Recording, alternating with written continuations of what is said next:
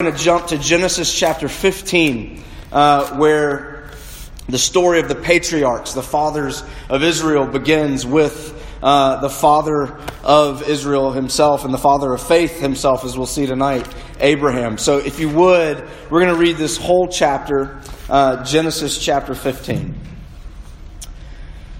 After these things, the word of the Lord came to Abram in a vision Fear not, Abram, I am your shield. Your reward shall be very great. But Abram said, O Lord, what will you give me? For I continue childless, and the heir of my house is Eliezer of Damascus. And Ab- Abram said, Behold, you've given me no offspring, and a member of my household will be my heir.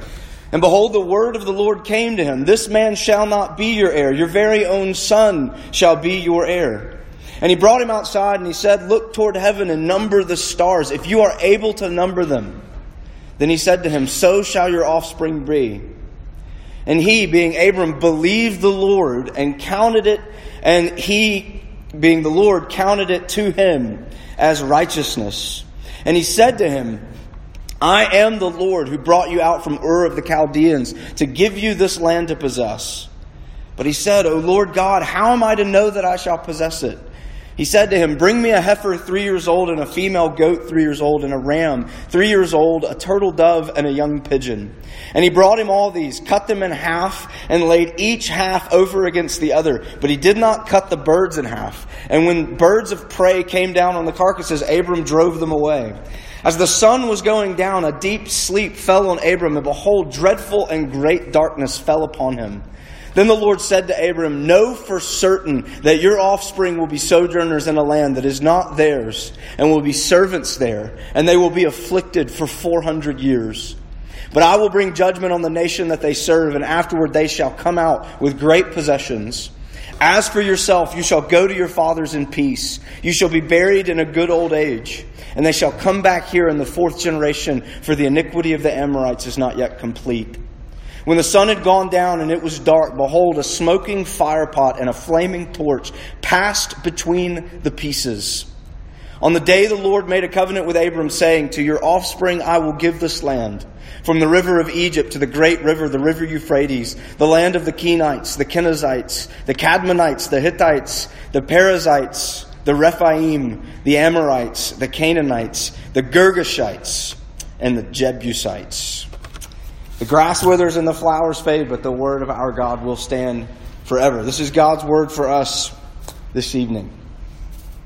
I want you to think for a second about what happens when a couple gets engaged.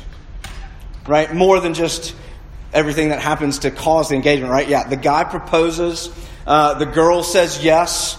Uh, she, as is usually the custom uh, in our in our circles. She gets a spiffy ring on her finger. But I want you to ask the question what has changed about the relationship?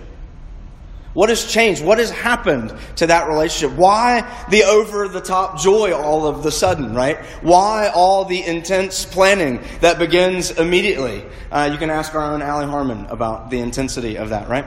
Allie, we can't wait for you to get married, but we don't want you to leave. Where is Allie? Yeah, there she is. Allie's getting married if y'all didn't know that. She's leaving us, but it's fine. We love her. Um, why is it different? I would suggest to you it's this that a promise has been made that the couple has now made a promise and they are now stepping towards uh, the sealing of that promise in marriage, right? Promises change relationships, promises transform relationships. And it, I think it's beautifully embodied in, in the engagement, why that's such an exciting time. And then, even more, marriage itself, the ceremony itself, the day of the wedding itself, when that promise uh, is sealed. Abraham is near uh, the top of the list of some of the biggest names in the Bible. And we're actually kind of, we're dropping right into the middle of this story. God actually enters Abraham's life back in Genesis chapter 12. But there's one thing that defines the whole arc of the story of Abraham. And here, we see it here vividly portrayed uh, in all the things that happen here in Genesis 15. Because what we see here in Genesis 15, and what we see through God's relationship and his interactions with Abraham, is actually the stabilizing force of what it means to have relationship with this God. The stabilizing force of following and obeying this God. It's actually the foundation of the gospel and the whole system of Christianity. And its promise. That relationship with this God is wholly founded upon His promises to His people.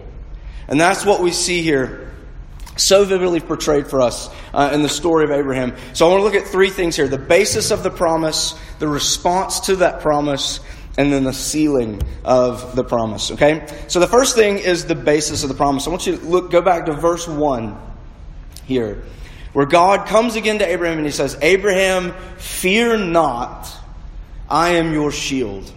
So this kind of clues us in, since we're dropping into the middle of the story, it kind of clues us into maybe where Abraham's heart was at this moment. Why God saw fit to, to come to him again and to lead with, you don't need to be afraid, I'm your shield. Uh, Genesis 11, is when we first hear about Abraham and his genealogy and who he descended from. Genesis 12, we're given no context as to what kind of man Abraham was and what he was doing with his life at the time, but God comes into his life and says, Look, I need you to, I want you to leave your home. I want you to go to a place that I will show you. And when you get there, I'm going to make your name great, and all the families of the earth are going to be blessed through you. That's Genesis chapter 12. But if you read on between there and Genesis 15, you see that that has not gone so well, at least from Abraham's perspective. Just to run through of some of the things that happened in Abraham's life after that great promise was made. Well, first there was a famine, and so that causes uh, Abraham to detour through Egypt. While he's in Egypt, he gets scared for his own life, and so he tells the Pharaoh uh, that Sarah is actually his sister and not his wife. That ends her up in Pharaoh's harem, where Pharaoh is going to take her as his wife. This causes plagues on Pharaoh and Pharaoh's house. Uh, and so he finds out that Sarah is Abraham's wife, and it's kind of brilliant. He just goes to Abraham and says, Why didn't you just tell me she was your wife? Um, it's like, Oh, I didn't think of that. Um, then he and his nephew Lot have a falling out, and so they separate. Then, not long after that, Abraham actually has to gather up a little army and go and slaughter a bunch of people to rescue Lot because he was taken captive. Needless to say, through all that, Abraham is not feeling like much of a blessing to people. Not even his own wife, right? Uh, he's not feeling like a blessing. He's not feeling like there's anything uh, close to the, what God promised him being realized in his life. He's a nomad. He doesn't have a land. His own nephew doesn't even think his name is great, much less uh, all the world, right? And so Abraham finds himself in a moment of crisis, perhaps thinking to himself, Have I blown it? Did I miss it? Did I misunderstand? Have I missed out on the promise of God? Does the promise of God for my life still stand? That is probably close to where Abraham was when God comes to him again here in Genesis 15. And so that's why God leads with Abraham, fear not, I am your shield. Abraham's circumstances and his own feelings about himself and about life, they seem to contradict the promises of God in his life. His circumstances and his feelings actually now seem more real to him than the promises of God in his life. And he doesn't know what to do with it. I'm reminded of a theme um, that runs throughout the Harry Potter books, if you're familiar at all, right?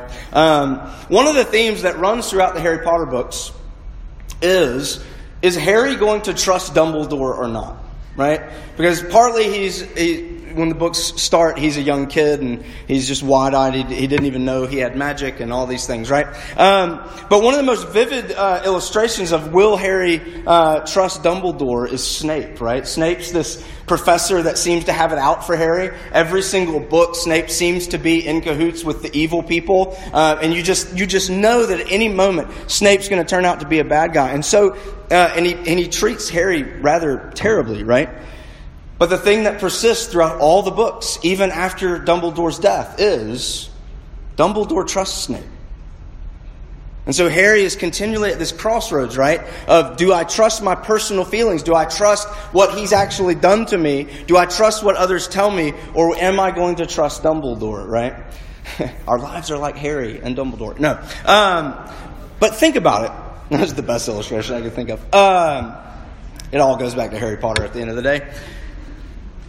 We're all, we all have these crisis points. If you are a Christian, if you're someone who is at least exploring the Bible, what does it look like to follow God, to believe the kind of things that He says in the Bible? We all come to these crisis points, these crossroads, when our circumstances or our feelings or other people's feelings about us seem much more real and much more tangible and much more defining to us than God's Word and God's promises. And they even sometimes seem to contradict God's word and God's promises. And so we're, we're constantly faced with the question will I take God at His word? Or do I have to figure something else out? Or will I trust something else? That's all of our struggle. Will I believe that God really loves me to the degree that the Bible continually tells me that He loves me? Will I believe that God really does love me so much that He gave up His only Son, right? We read things like that, and it seems like a great thing to put a post it note, but then we come to real situations in our lives and say, Do I really believe that? Or is what's most important in my life right now finding a friend or someone to date or some group of friends that will actually show me that they love me? And actually tell me that they accept me? Or will I believe that God really loves me as much as He says He does? Will I believe that God truly is absolutely sovereign over all things, like He promised, like He promises? Or is my entire world going to fall apart if I don't make the grade that I thought I needed to make?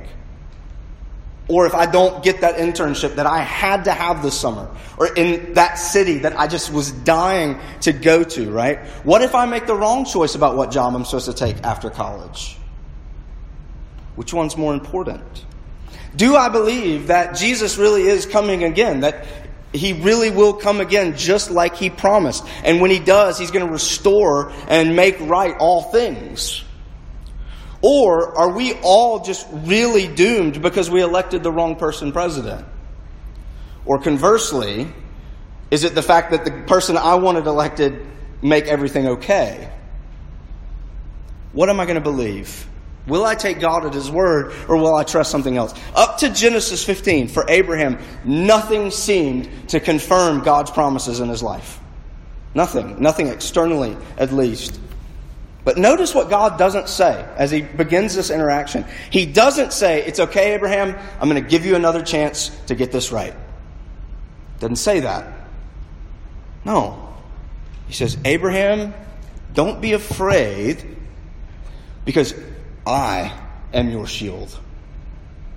I am your shield, and I know, therefore, that your reward will be very great. You see, in the first 11 chapters, if the first 11 chapters have made anything clear to us as we've looked through them, it is that there is no hope for sinful man outside of the gracious blessing of God Himself. And once again, God shows up and reminding them, look, I am here.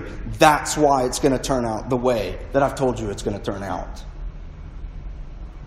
What Abraham is still learning, what God is going to lead him, keep leading him beyond this, is that the entire system, the whole thing, rests purely on the promise.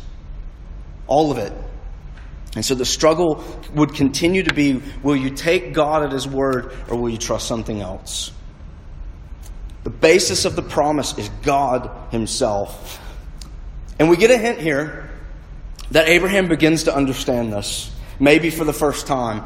And as we move on to his response to the promise, the second thing here, his response to the promise. Abraham's response is what makes this chapter such a big deal, uh, at least as when Scripture brings it back up uh, later on in the New Testament. Verse 6, we read that at the end of this, at the end of this promise and this reassurance, we're told that Abraham believed the Lord, and the Lord counted it to him as righteousness. And so, what we're actually being seen here in the Old Testament is early as Genesis 15. Early, we've seen it before. But what Abraham shows us so clearly is what saving faith really is. What saving faith really is. His faith is counted to him, it's credited to him as righteousness, meaning Abraham was justified in God's sight. It means that God is pleased with him, that God loves him, that God fully accepts him fully. To drive home this point, I can do no better than to bring up Paul uh, in Romans chapter 4. Listen to how Paul talks about this in Romans chapter 4. He says, What shall we say was gained by Abraham, our forefather, according to the flesh? For if Abraham was justified by works, then he has something to boast about, but not before God. For what does the scripture say? Abraham believed God, and it was counted to him as righteousness. Now, to the one who works, his wages are not counted as a gift, but as his due. And to the one who does not work, but believes him who justifies the ungodly, his faith is counted as righteousness. You see what Paul's saying here? Paul is telling us that in Abraham we see what is saving faith. Is it saving faith because Abraham removed all his doubts in this moment? No, because you keep reading the story. Uh, his doubts will cause him and his wife to agree to let him impregnate their servant because they get impatient with where the son is going to come from. Nope, he still has those doubts. Is it because Abraham finally steps out in obedience? No. Because that would mean Abraham did something. That would mean Abraham worked, that he was justified by his works. But the key is Romans 4 5. The one to the one who does not work, but believes. Again, that's a great Bible word, right? Just believe. But to the one who believes, it's counted to him as righteousness. So saving faith begins when you see, when you know that you have nothing else to trust in but God. Saving faith begins when I stop trusting or looking to my abilities or my strength and I start looking at His ability and His strength. Saving faith begins when I realize it's not about me at all.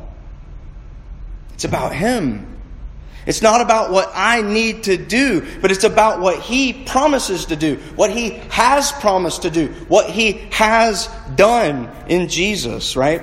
And Paul goes on to say in Romans 4:16, he says, "That is why it depends on faith, in order that the promise may rest on grace and be guaranteed to all his offspring, not only to the inherent of the law, but also to the one who shares the faith of Abraham." Who is the Father of us all. That is why Paul says it depends on faith. Meaning, in a sense, saving faith isn't about your faith. It's not about how much you have, it's about who or what it's in. When the Bible asks, Where is your faith? It's not asking, Do you have any or not? The Bible assumes you have faith. The question is, What is it in? What is it resting in? Because we all have faith in something. The way to be right with this God is by faith, is to believe Him and to believe Him only. That's it. The way through is by faith. And I think if you look deep enough, if you think about this deep, just a little bit, you'll find, if you're anything like me at least, that this really has been the hardest part of Christianity for you. Because in a sense, it seems so simple, it seems so straightforward, and in a sense it is. But then when you start the Christian life and you try to live daily and faithfully, you wonder, am I doing it right? Do I have enough? Is there something else? What is it? The way to be right with this God is by faith. Acts 16, uh, a great example. Paul and Silas in jail uh, in the Philippian jail, there's an earthquake. Their chains uh, fall off. The doors swing open. The jailer wakes up, sees all the doors open, assumes all the prisoners have left, and so he proceeds to. Be, he's going to kill himself because he knows he's dead if all the prisoners have escaped. And so they cry out to him and say, "Look, don't hurt yourself. We're still here."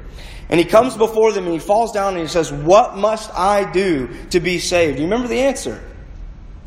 Believe on the Lord Jesus Christ, and you will be saved, you and your house.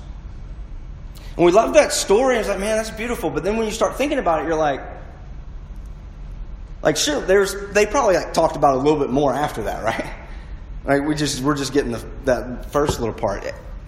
And there more. The thief on the cross, right? Jesus is in the last moments of his life. And one of the thieves on the cross ask him, Remember me when you come into your kingdom. And Jesus looks at the guy and says, I tell you, surely today you will be with me in paradise. And again, we think, man, that's a comforting, that's an amazing story. But then when you really start thinking about it, you're like, is that it? Like, is it just because like the circumstances that they're dying? Like, what? Is that it? And we wonder how in the world can those be true? Because, as the Bible tells all of us, before you believe and as you continue in your belief, the way to be right with this God is by faith. That's it. To believe to believe that He can do, and to believe that only He can do. That I can't be good enough, that I can't even believe enough. In fact, it has zero to do with me. And see, that's it. When you start there, when you get there, if you if you're honest with yourself, that's probably the part that you find so hard. That at the end of the day, it means it really is not going to have much to do with you because it's about Him. What has been your most common prescription to your struggles with faith? What has been your, what has been your go to? If you're anything like me or most people, I think, maybe you've thought to yourself, man, I really need to start praying more. You do. Paul says we should pray without ceasing. Please come to me when you feel like you've gotten close to that. I'd like to know how that happened. Man, I I need to read my Bible more. Yes, you do. I've heard old, older, faithful, amazingly Jesus loving pastors and Christians talk about how parts of the Bible still blow them away. Parts of the Bible they still don't fully understand. Yeah, you need to read your Bible more, but how are you ever going to read it enough? I just need to go to church more. Yeah, you do. But we all have other things going on too that we have to keep can't be at church all day every day, right? Some of you may want that, I don't know. Some of you are burned out. Uh, or you have completely washed up and you've just you've given up and you're ready just to kind of dump the whole faith thing. But may I be so bold as to suggest to some of you that the reason might be because you never had it. Because what did you say? You said, okay, you said to God, okay, I got this. I'm going to pray a prayer. Or I'm going to walk an aisle. Or I'm going to commit my life. Or I'm going to recommit my life. Or I'm going to dedicate my life. Or I'm going to rededicate my life. Or I'm going to be sold out. Or I'm going to be on fire. I'm going to make God my number one. Or I'm going to be unleashed or unchained or unhindered. Or whatever hashtag you did on your youth conference weekend, I don't know. But if you follow the trail of those, you see what the problem with all of them is, right? They all depend on you. And the problem is, is you just went right past Christianity. Because the gospel says nothing can depend on you. And that's the good news. And you wonder, why do I feel like such a failure? Why do I feel so exhausted? Why does the gospel just not really seem like good news to me? And what you've got to remember, what you've got to see and hear tonight, here from Genesis 15, is that Abraham believed. And God counted it to him as righteousness. He believed that God would do what he said he would do, and God did it. That's the story that we're being told here in Genesis 15. So his response to the promise is faith. As enigmatic or mysterious as that is to you, But what makes it real? What makes it powerful? What, what's, what else is going on? Let's end with this the sealing of the promise. So we get to about verse 8, right? And it may be natural to ask, well, if Abraham believed, why does he then ask this question um, in verse 8? How am I to know uh, that I shall possess it? And I think he's just, I think he's just simply asking, um, how are you going to do this? Like he believes it, but he wants to know how are you going to do it. And God's answer is actually more amazing than anything that's than, that than, than anything that has come to this point. And it seems weird to us, right? Because taking a bunch of animals and cutting them in half and laying them around, uh, not a very normal thing, uh, at least where most of us grew up. Um, but here it is. In that culture, this part actually didn't surprise Abraham at all. Because in that culture, uh, whenever an agreement or a contract was drawn up between t- two parties, this is how you did it. Uh, one, of the, one of the more specific examples, usually when this happened, is when people would get a new king. Uh, they would have this ceremony. It would be a covenant cutting ceremony. And it's the king would be saying, this is, this is what I pledge to you as my people. And the people would say, this is what we pledge to you as your subjects, right? And it was a promise of protection and rule from the king and then service and duty of the people. And so they literally cut this covenant. And what they were saying was, may I be torn in pieces. May what happened to these animals happen to me if I break my end of the deal. It's like, You wonder why they didn't have cars back then. Nobody wanted to sign, sign a contract. Um, the setup is not what would have astonished Abraham. What astonished, would, would have astonished him and what should stand out to us is what happens. It's that God Himself, the God of the universe Himself, passes through the pieces. He says, Abraham, if I don't fulfill this promise, may I be torn apart. May I be forsaken. May I be cut off just like these animals. But what's even more astounding than that, I don't know why that's happening, and I'm sorry. Um, what's even more astounding than that is that God alone passes through the pieces. God takes on himself, binds himself to both sides of the covenant. He's saying, Abraham, I will bless you, and all the families of the earth will be blessed through you, even if it means that I have to die. And here's the thing we think about this scene and how fantastical kind of it seems to us it happened so long ago things like this don't happen these days the only thing that could have possibly been better than what abraham saw was if what it signified really happened. And sure enough, the Bible, God's Word, God's promise given to us, tells us that's exactly what happened in Jesus. Just like darkness falls here on Abraham, centuries later, darkness comes down and covers the whole land from the sixth hour to the ninth, that Jesus cries from the cross, My God, my God, why have you forsaken me? Literally, why have you cut me off? Isaiah, the prophet, hundreds of years before that, prophesied that he would be cut off from the land of the living, stricken for the transgressions of God's people. In Jesus, we see what God promised here realized that God's immortality suffers mortality. He's given up, he's cut off, and he dies. And you see what God was saying to Abraham, he wasn't just saying, Abraham, I'd rather be torn to pieces than break this covenant. He's saying, I will be. I will be. Something fascinating you may have noticed this semester I've quoted the author of Hebrews a lot because he brings up the Old Testament a lot. Something amazing the author of Hebrews draws our attention to in chapter 11. Hebrews chapter 11, uh, the author of Hebrews gives this catalog of the heroes of the faith. Uh, people like Abel and Noah and Abraham and Jacob and Joseph and Samson and David and so on and so on. And after all this catalog of all these heroes of the faith and, and what they believed and how they persevered, at the end of that chapter, we get this.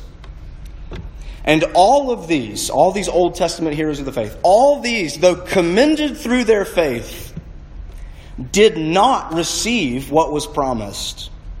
Wait, what? I thought God's promises were reliable. Why? Since God had provided something better for us. That apart from us, they should not be made perfect. Therefore, since we are surrounded by so great a cloud of witnesses, let us lay aside every weight and sin which clings so closely, and let us run with endurance the race that is set before us, looking to Jesus, the founder and perfecter of our faith, who for the joy that was set before him endured the cross, despising the shame, and is seated at the right hand of God. I don't know if you ever noticed in that passage there who for the joy set before him. What was the joy that was set before Jesus? And I totally steal uh, this illustration, but it is my favorite illustration all time, and I love the movie as well. To help you understand, what was the joy that was set before Jesus? Uh, I don't know if you've ever seen Hook. That's what we should watch tomorrow night, but it's fine. Um, I loved it when I was a kid, and I still love it. My kids don't. Well, that's another story. My kids don't love it as much as I do. Um, Hook movie, old movie. When I was a kid, Robin Williams plays a grown-up Peter Pan.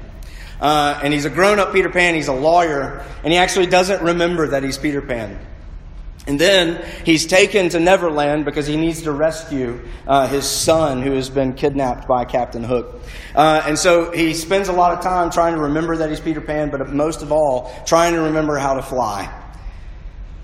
And then it comes at the end of the movie is the big battle as he uh, has learned how to fly and he flies into battle and he's going to rescue his son. But all the while, his son has now forgotten who he is. And his son has actually become to love Hook and to become a pirate himself. And so, as Pan is fighting and trying to get to his son, he's talking to him all the while. And he says to him this I found my happy thought it took me three days to find it. And when I did, up I went. And you want to know what it was? It was you.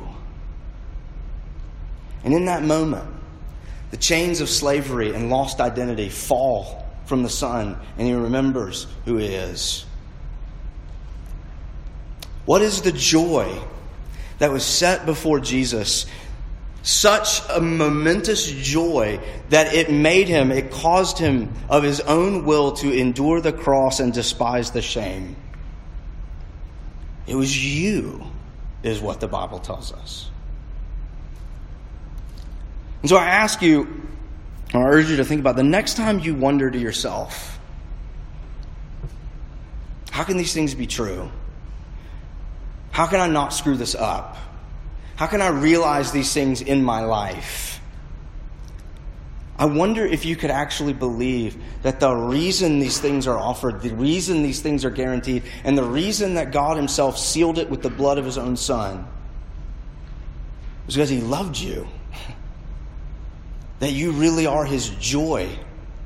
And that really was something that caused Him joy. Say, you know what? I'm going to commit myself to you before you can even think about committing yourself to me. Fear not. I am your shield. Your reward will be very great. Do you believe it? Let's pray.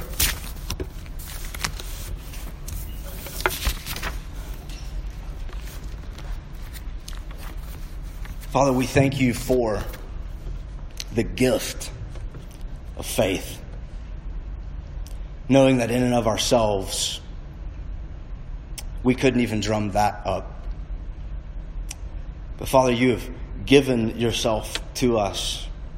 You've given us your word that we might have you. You are our shield. You are even our reward. Father, some of us more than others tonight long for that to be a reality, long for that to be something that we could feel, long for that to be something that could actually change us. And again, we thank you that you've promised that it would do just that. And so, would you, by the power of your Spirit tonight, we pray. In Jesus' name, amen.